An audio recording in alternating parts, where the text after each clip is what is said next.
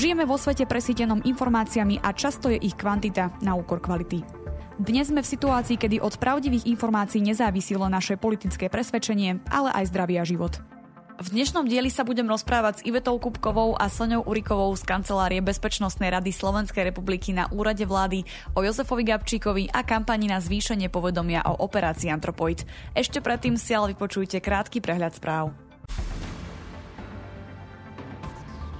Bulharsko je krajinou Európskej únie, v ktorej výrazne dominujú proruské narratívy a dezinformácie. Narratívy Kremľa šíria politici, mainstreamové médiá aj odborníci. V dôsledku toho v krajine upadá demokracia, čo predstavuje vnútornú hrozbu pre bezpečnosť a stabilitu Európskej únie. V dôsledku zmeny klímy v Španielsku narastá krajná pravica. Krajne pravicová strana Vox šíri upokojujúce a optimistické posolstvo, že technológie a investície prekonajú akúkoľvek klimatickú hrozbu, čo umožní kontinuitu a prosperitu vidieku. Spoločnosť Tesla každé tri mesiace zverejňuje bezpečnostnú správu, podľa ktorej pri používaní autopilota dochádza k nehodám menej často. Tieto čísla sú však zavádzajúce, pretože autopilot sa používa hlavne na jazdu po diaľnici, ktorá je vo všeobecnosti dvakrát bezpečnejšia ako jazda v uliciach mesta. V skutočnosti tak nikto nevie povedať, ako veľmi je autopilot bezpečný. Európska únia dosiahla dohodu, ktorá bude vyžadovať, aby všetky nové smartfóny, tablety a notebooky do roku 2026 používali spoločnú nabíjačku. Cieľom je zníženie elektronického odpadu. Niektorí odborníci sa však zhodujú na tom, že toto rozhodnutie bude mať na množstvo hromadiaceho sa elektronického odpadu len malý vplyv. Sociálna sieť Twitter poskytne Elonovi Muskovi dáta o falošných účtoch. Twitter sa tak rozhodol po tom, čo sa Elon Musk vyhrážal, že stiahne svoju kúpu za 44 miliard dolárov.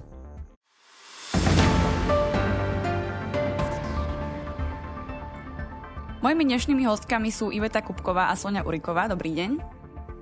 Dobrý deň. Dobrý deň. Dnes sa teda budeme rozprávať o Jozefovi Gabčíkovi a operácii Antropoid. Kto vlastne bol Gabčík ako človek? Ja by som ho uviedla možno ako takého toho typického from zero to hero hrdinu. Naozaj človeka, ktorý pochádzal z veľmi jednoduchých pomerov. Narodil sa teda 7. Eh, apríla 1912 v Polusí, ktoré dnes sú časťou rajeckých teplíc. Asi to tak už chodí bežne s tými, s tými hrdinami alebo s ľuďmi, ktorí možno raz niečo dokážu, že keď sú asi mladší, tak by to možno do nich nikto, nikto nepovedal. On naozaj asi veľmi mal v sebe zakorenené tie ideály, považoval sa za, za Čechoslováka a myslím si, že to bolo naozaj to, čo ho predurčovalo teda, aby, aby naozaj zanechal teda nejakú stopu po sebe v tej histórii Československa alebo Slovenska, pretože aj potom, keď neskôr bol vojakom v mnohých tých správach, ktoré samozrejme boli to nejaké reporty, v ktorých sa písalo o tom, aký bol vojak a či teda môže byť vyslaný na nejaké nebezpečnejšie misie, tak sa hovorilo o ňom často ako o svojhlavom,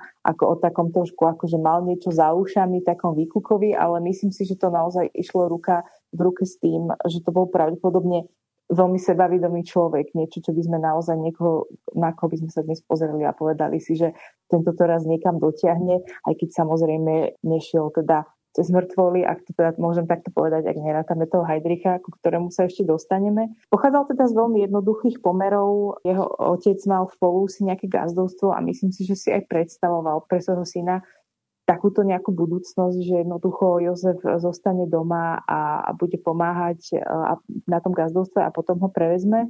Ale samozrejme Gabčík mal iné plány a myslím si, že úplne naozaj najviac uh, mu cestu teda do sveta otvorilo to, že, že teda sa v tom vojsku nejakým spôsobom našiel.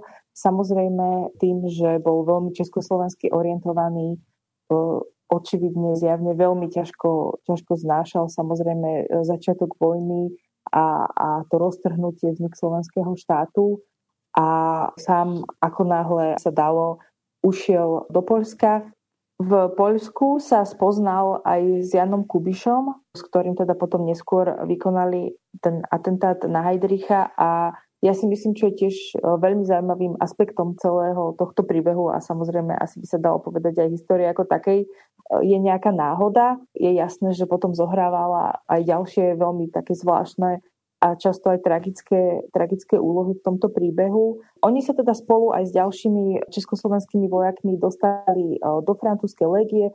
prešli tvrdým výcvikom v Alžírsku, avšak keď sa vrátili do Francúzska, zapojili sa do nejakých bojov.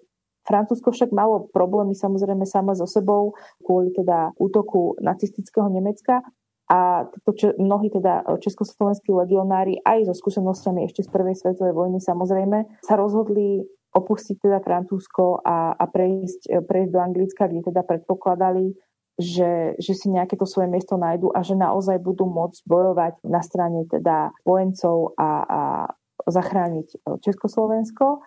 A tam sa vlastne na výcviku pri špeciálnych operáciách rozhodlo v roku 1941, že atentát na Heidricha vykoná Jozef Gabčík s Karolom Svobodom. Pre tých, ktorým operácia Antropoid nič nehovorí, môžeme skúsiť vysvetliť, o čo išlo?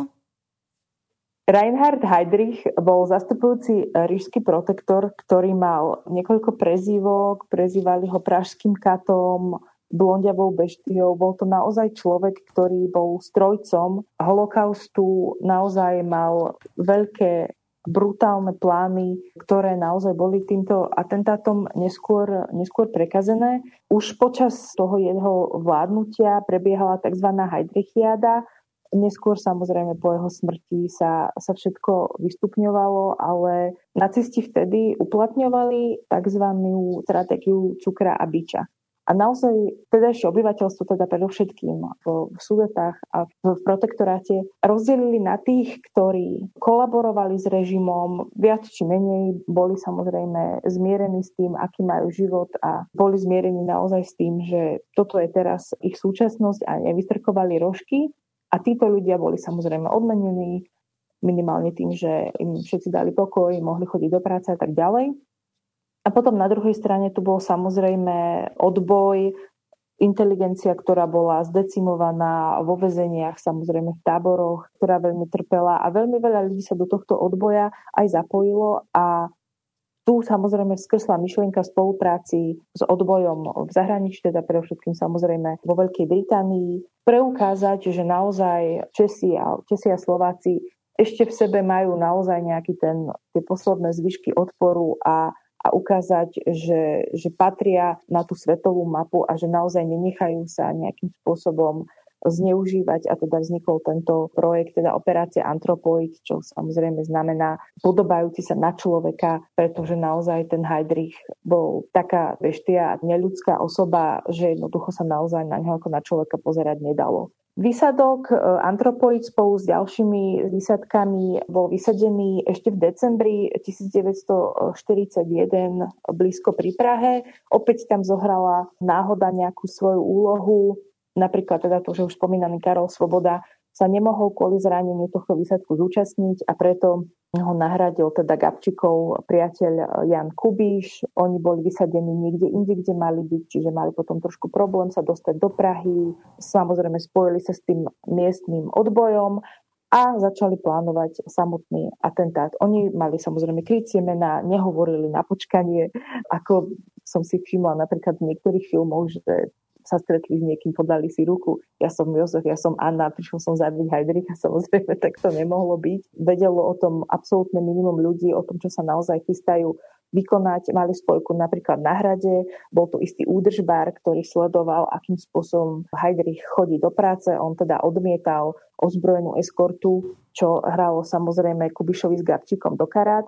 No a teda 27 e, Maja 1942 eh, si ho ráno počkali v Prahe, keď išiel do práce iba so svojím vodičom v takom odokrytom Mercedese a teda Gabčík samozrejme im neskočil do cesty, ako býva často také zobrazené, pretože by ho boli zrazili, takže z kraja cesty vyťahol svoj samopal, ktorý sa mu však zasekol, čo je ďalšia náhoda určite, ktorá im teda nehrala do karát. Pravdepodobne sa to stalo preto, pretože si naplnil zásobník úplne doplná a vtedy sa stávalo, že tento konkrétny sten samopal sa vedel zaseknúť. Bol tam však Kubiš, ktorý mal upravený granát a hodil ho do toho auta. Tento granát zranil čiastočne aj Kubiša, ale predovšetkým Heidricha, ktorý teda na následky týchto zranení, pravdepodobne na otravu krvi, o niekoľko dní zomrel a z miesta činu sa teda aj Gabčíkovi, aj Kubišovi podarilo ujsť. Aby bolo jasné, ten atentát e, nebol naozaj obyčajný atentát. Išlo o útok na tretieho najmocnejšieho človeka nacistickej ríše a ako už Sonia povedala, tento človek bol tvorcom riešenia židovskej otázky. On bol ten, kto stal za holokaustom ako taký. V tej dobe to teda bolo aj niečo, čo sa zdalo naozaj nevykonateľné. Bol to naozaj človek s obrovskou mocou, bol blízko k Hitlerovi. Zároveň tento útok predstavoval aj najväčší ozbrojený odpor jednotlivca proti Tretej ríši a okrem toho, ak sa na to pozrieme ešte aj z nejakého hľadiska svetových dejín, tak išlo aj o najúspešnejší atentát na najvyššie postaveného nacistického pohlavára za celú druhú svetovú vojnu. Takže naozaj to bola veľká vec, čo doklada napríklad aj citát Lorana Bineta, on je autorom knihy o operácii Antropoid a povedal, že ak by sa Antropoid udial v starovekom Grécku za éry Homéra, tak dnes by o ňom vedel celý svet.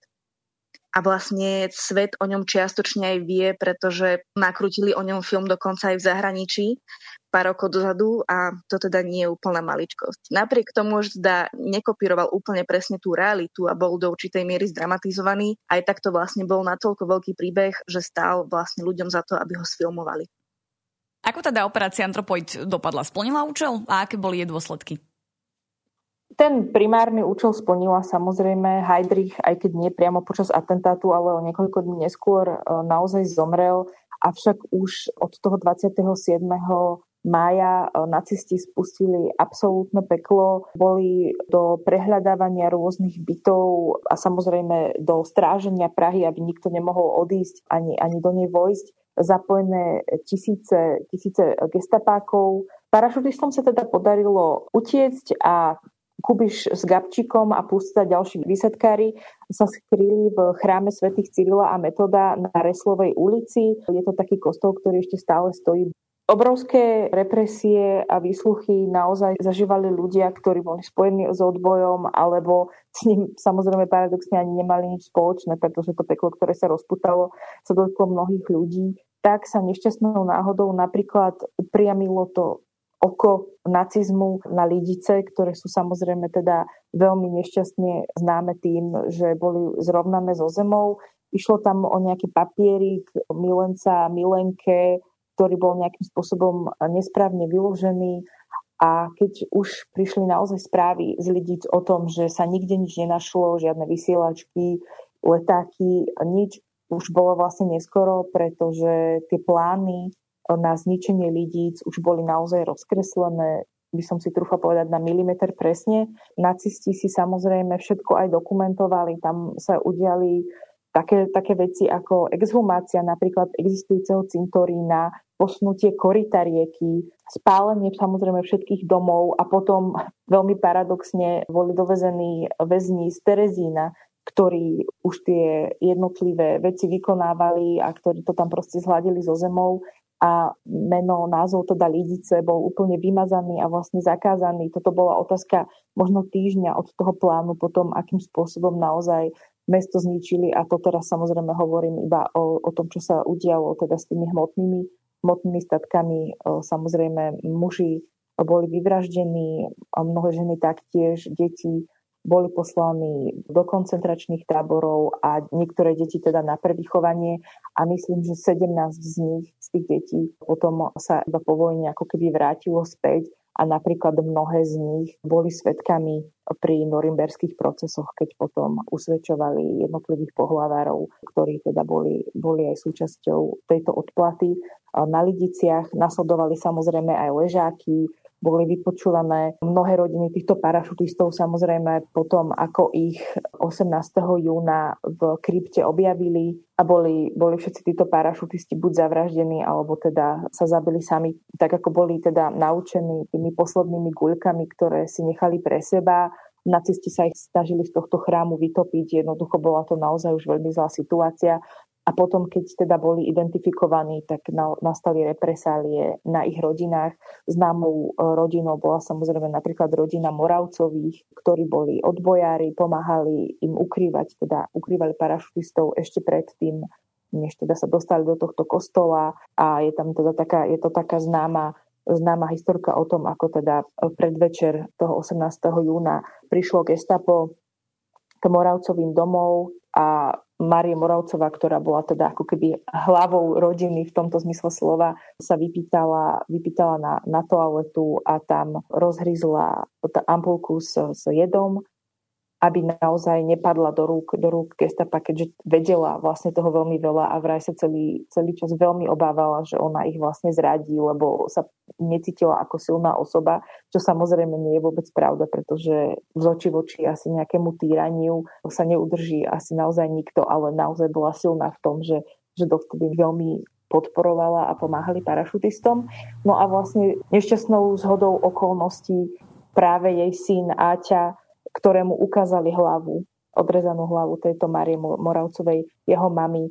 To bola tá posledná kvapka, ktorá ho zlomila a on vlastne udal konkrétne miesto, teda on označil tento kostol svätého Cyrila a Metoda ako miesto, kde sa e, parašutisti schovávajú.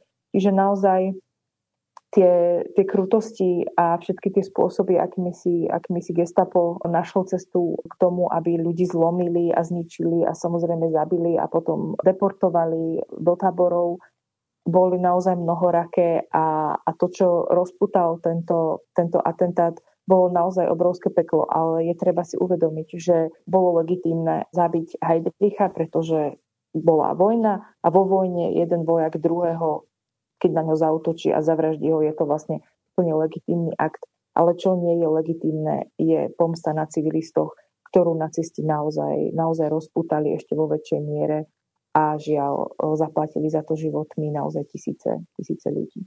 Keď sa bavíme presne o, týchto obetiach, ktoré vlastne vznikli v dôsledku celého atentátu, tak musíme si povedať aj to, že pravdepodobne by tisícky ľudí zomierali aj bez toho pretože ako už Sonia hovorila, tak vlastne Heidrich v Česku naozaj rozputal peklo a tí ľudia tam boli jednoducho zabíjani aj bez toho, aby sa tam udial atentát takéhoto veľkého rozsahu.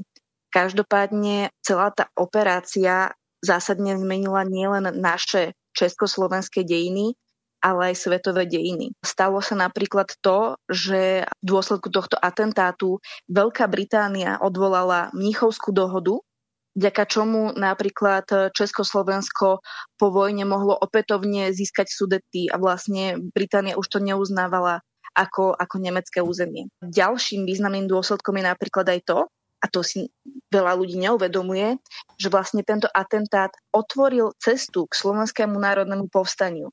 Vlastne to, že Slováci sa vtedy zopreli tomu nacistickému režimu, ono to nebolo prvýkrát, ale jednoducho veľa, veľa malých kročkov k tomu prispelo a aj jeden veľký krok v podobe operácie Antropoid. Ale hlavne, čo Antropoid spôsobil je, že zasadil ranu nacistickému režimu, ktorý vo finále vlastne prispel k jeho úplnej porážke.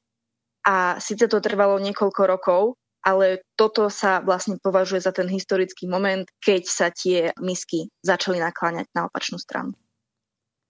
Keďže sa v našom podcaste väčšinou rozprávame o dezinformáciách a propagande, vyskytli sa v nejakej podobe aj v súvislosti s touto operáciou? Propaganda samozrejme v protektoráte fungovala na plné obrátky už pred samotnou operáciou. Videla som plagáty, ktoré boli v češtine, ako e, Česi vítajú nacistov, ako sú veľmi radi za všetko, čo im proste prinášajú. Bolo tam samozrejme veľký dôraz na nejaké na robotníkov a na ich životy a, a na šport, ktorý treba samozrejme udržiavať, aby sa človek zveľadeval telo a tak ďalej. Naozaj propaganda frčala samozrejme už aj pred atentátom a po ňom museli naozaj pritvrdiť a v mnohom otočiť. Nebolo napríklad bežné, že by nacisti zverejňovali vo vtedajších médiách, samozrejme pre všetkým v novinách a takých rôznych výveskách, mená ľudí, ktorých zabili, pokiaľ to naozaj nebol nejaký extrémne odstrašujúci príklad. A po novom, po atentáte na Heidricha, každý deň vyšlo von niekoľko zoznamov s konkrétnymi menami ľudí, ktorí boli zatknutí alebo zavraždení alebo odvlečení do nejakých táborov a zároveň vzniklo aj také určité odpočítavanie, pretože vyhlásili samozrejme odmenu 10 miliónov českých korún na hlavy teda parašutistov. Samozrejme nikto sa neprihlasoval, nikto ich ešte vtedy neudával, ten strach naozaj bol silný a zároveň aj ten odboj nejakým spôsobom stále, stále spolu držal. A nastalo rôzne také odpočítavanie, vyhražali sa nacisti tým, že každý deň vyvraždia možno nejakú dedinu, alebo jednoducho naozaj boli to také historky, že priznajte sa už niekto, udajte ich už niekto, lebo proste budeme všetci trpieť. Samozrejme veľmi dôležité boli aj také klamstvá o kolaborantoch, Hovorilo sa naozaj aj v tých teda oficiálnych médiách o tom, kto koho udal a čo už majú a tak ďalej, ale interné spisy, spätne samozrejme prezreté,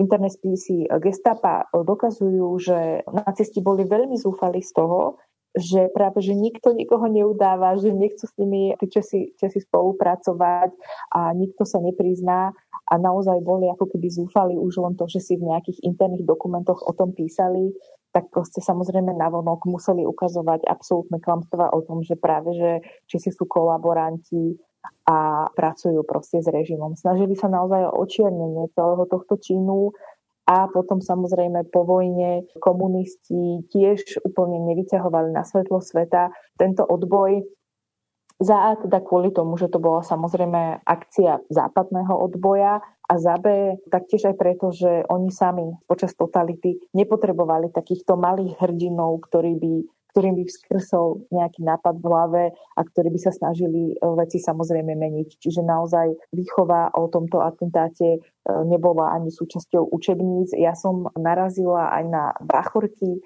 nejakého historika, neviem spomenúť teraz na jeho meno, ktorý napríklad ale písal to, že on bol aj s Gabčikom a s Kubišom taktiež na tom mieste a bol schovaný za nejakým stĺpom a istil ich ešte svojou zbraňou, keby sa nič nestalo. Naozaj, že potom táto akcia bola zneužívaná viacerými smermi. Je úplne naozaj ale jasné, že propaganda už vtedy naozaj z hodiny na hodinu vedela reagovať nejakým spôsobom a vedeli si povedať, teraz potrebujeme zastrašiť ľudí a ukázať im, že všetci kolaborujú a chceme, aby naozaj sa to udialo, hoci im vlastne tieklo do topánok. Takže myslím si, že v tomto, v tomto sa tá, tá propaganda vtedajšia od tej súčasnej v ničom nelíši. Úrad vlády nedávno spustil kampaň, kde sa venuje práve Gabčíkovi a operácii Antropoid. Prečo a aké je povedomie Slovákov o tejto téme? Na úrade vlády sme nedávno celkovo začali posilňovať komunikáciu, pretože ju vnímame ako jednu z našich primárnych úloh voči občanom. Čiže našim cieľom je objasňovať to, kto sme a čo robíme, ale aj zvyšovať povedomie o dôležitých témach, ako bez pochyby operácia Antropoidie. O jej význame sme si už teda v tomto podcaste povedali, ale aj u nás interne sme ju naozaj považovali za tak zásadnú, že sme sa o nej rozhodli vytvoriť dlhodobejšiu kampaň, ktorá trvá približne mesiac. Hoci sa vlastne Gabčík e, umiestnil v rebríčku top 10 najväčších Slovákov, pred pár rokmi bola taká relácia, asi si ju pamätáte, tak podľa prieskumu z tohto roku sa ukázalo, že iba 40% našich občanov vedelo, kto bol Gabčík a to je naozaj veľká škoda. A preto vlastne aj dúfame, že našou troškou sa nám podarilo prispieť k tomu, aby sa toto číslo zvýšilo, ale určite musím vyzvihnúť aj zásluhu našich skvelých kolegov z ozbrojených síl, z policajného zboru alebo z ministerstva zahraničných vecí, ktorí sa tejto téme takisto venovali a vytvorili svoje vlastné kampane. Ako kampaň úradu vlády vyzerá a akými spôsobmi sa snažíte túto udalosť priblížiť verejnosti? Tak ja ako človek, ktorý má vyštudovanú scenaristiku a je pre mňa dôležité naozaj, aby zaznelo, že nie som historička, celú operáciu Antropoid a veci okolo nej samozrejme som si naštudovala, aby som mohla túto kampaň vytvoriť a verím, že nepodávam o nej žiaden, žiaden skreslený obraz. Čo mne z toho naozaj vyšlo, je tá úžasná možnosť povedať dobrý príbeh. Naozaj povedať o hrdinoch, ktorí vyšli z ľudu, keď si, keď si pomôžem takouto frázičkou a naozaj iba tým, že mali nejaké silné ideály a boli silne presvedčení o slobode, o tom súznení Čechov a Slovákov a tak ďalej, dokázali naozaj na tom postaviť úžasné, úžasné činy a vlastne naozaj aj zaplatiť za tieto presvedčenia vlastnými životmi. Takže to je niečo, od čoho sme sa odrazili. Určite sme chceli v tomto našom storytellingovom, tej našej storytellingovej kampanii vyzvihnúť aj iných odbojárov. Venovali sme sa napríklad Anne Malinovej, ktorá bola poslednou priateľkou Josefa Gabčíka. Jej osud je samozrejme tiež veľmi krutý. Ona bola popravená, jej dcera skončila v tábore a až po 89. napríklad sa táto jej dcera dozvedela úplne celý príbeh tejto svojej mamy. Takže naozaj snažili sme sa venovať v našich postoch aj, aj propagande, aj, aj Kubišovi, aj Gabčíkovi, aj predstaviť Heidricha a zároveň vždy nejakým spôsobom ukázať, ako táto historická udalosť komunikuje so súčasnosťou, pretože vždy sa nejaké prepojenie dá nájsť, to bolo v dnešných dobách v čase ruskej agresie na Ukrajine. A čo sme sa, čo sme sa ešte snažili, bolo samozrejme osloviť aj, aj mladších ľudí, ktorí možno ešte na dejepisa sa poriadne nedostali k období druhej svetovej vojny meno Gabčíka naozaj možno počuli iba v súvislosti s tým, že e, teda máme nejaké vodné dielo Gabčíkovo na Dunaji a samozrejme aj, aj priláhlé mesto. A oslovili sme napríklad aj niekoľko stredných škôl na Slovensku, ktoré sa venujú vytvarnému umeniu, či by sa na Gabčíka nepozreli nejakými očami moderného súčasného človeka, pretože e, samozrejme tých dobových fotografií existuje mnoho, ale povedali sme si, že chceli by sme možno vidieť nejakú grafiku alebo nejaký nový prístup, tak aj takéto práce sme dostali a sme za ne veľmi vďační. A sme veľmi hrdí, pretože týmto školám sme aj poskytli mnohé, mnohé materiály, ktoré si mohli preštudovať a verím, že, že aj takýmto spôsobom sa mohli vlastne na Jozefa Gabčíka pozrieť taký, takými inými očami a zároveň e, cez tie vizuálne diela sme ho novými očami mohli vidieť aj my. Takže ešte tieto storytellingové posty budú chvíľku pokračovať. Chceme sa naozaj venovať celému, dajme tomu nejakému dramaturgickému oblúku toho príbehu od toho, akým spôsobom ten atentát e, bol, bol naplánovaný až teda po, po, po tie dôsledky. Prečo o tejto udalosti vie tak málo ľudí? Je to dôsledkom zanedbaného vzdelávania? Fú, um, tých dôvodov môže byť niekoľko. Okrem toho, čo už sme spomínali, vlastne tú, tú snahu komunistov vymazať celú operáciu z našej historickej pamäte, tak áno, môže to byť aj dôsledok toho vzdelávania, alebo teda skôr zanedbania našej povinnosti vzdelávať o tom, čo bola operácia Antropoid, kto bol Gabčík a o tom, že aký, aký odkaz nám prináša aj v dnešnej dobe. Zároveň si však ale myslím, že tá polemika o tom, že čo alebo kto je príčinou tohto zabudania, by nám asi aj zbytočne bralo čas a energiu. A, a preto som vlastne rada, že sme sa s ďalšími ľuďmi naozaj mohli chopiť tej príležitosti a zaoberať sa antropoidom aj Gabčikom a, a šíriť ten jeho odkaz ďalej. Z akého dôvodu je postava Gabčika dôležitá aj v súčasnosti? Čo môže Gabčik pre bežného Slováka a jeho hodnoty predstavovať? Štúdia Globsec Trends, ktorá nedávno vyšla, ukazuje, že podľa prieskumu verejnej mienky sú Slováci čoraz menej spokojní s demokraciou a naopak čoraz viacej by uprednostňovali autoritársky, čiže nedemokratický režim. To nám ukazuje, že demokracia stále nie je samozrejmosťou a bojovať o ňu musíme každý deň. Pričom nepotrebujeme naozaj iba to jedno veľké hrdinstvo, ten jeden atentát, ale aj kopu malých výťastiev, a to je presne tá, tá spolupráca tých ostatných ľudí, ktorí pomáhali výsadkárom. Operácia Antropoid totiž neprebehla zo dňa na deň a zapojilo sa do nej o mnoho viac osôb, ktoré sme dnes spomínali. Hlavne si však myslím, že, že jeden z tých odkazov je aj to, že nesmieme očakávať, že naše problémy za nás vyrieši niekto iný. Nesmieme ostať pasívni, ale práve, že by sme sa mali aktívne zapájať do diania okolo nás a snažiť sa pozitívne meniť veci. Ja by som tiež ešte dodala, že pre mňa je podstatné možno to slovíčko aktivizmus. Konec koncov e, tí odbojári boli aktivisti, samozrejme mnoho svojich aktivít museli vykonávať potajomky a, a bali sa o svoj život, čiže e, tie, tie porovnania nie sú samozrejme jednak jednej so súčasnosťou, ale ako som už spomínala tých mladých ľudí, tak ja by som naozaj veľmi chcela, aby súčasťou, dajme tomu, alebo teda výsledkom tej kampane alebo teda toho, že o tom Gabčíkovi a vôbec o, o celom odboji počas obdobia teda tých nacistických represálí sa rozprávame, aby ľudia naozaj pochopili, že každý maličký čin, každé, každé zapojenie sa do nejakého krúžku, zapojenie sa do vyčistenia miestnej riečky, prečítanie si relevantných zdrojov, kritické myslenie a tak ďalej, naozaj môže priniesť niečo dobré vlastne všetkým a teda ten snowball efekt môžeme, môžeme spustiť aj niečím naozaj maličkým, že sa to jednoducho, jednoducho nabalí. Čiže áno, nemusí to znamenať, že sme vycvičení v zahraničí a že musíme so sebou nosiť ciankály a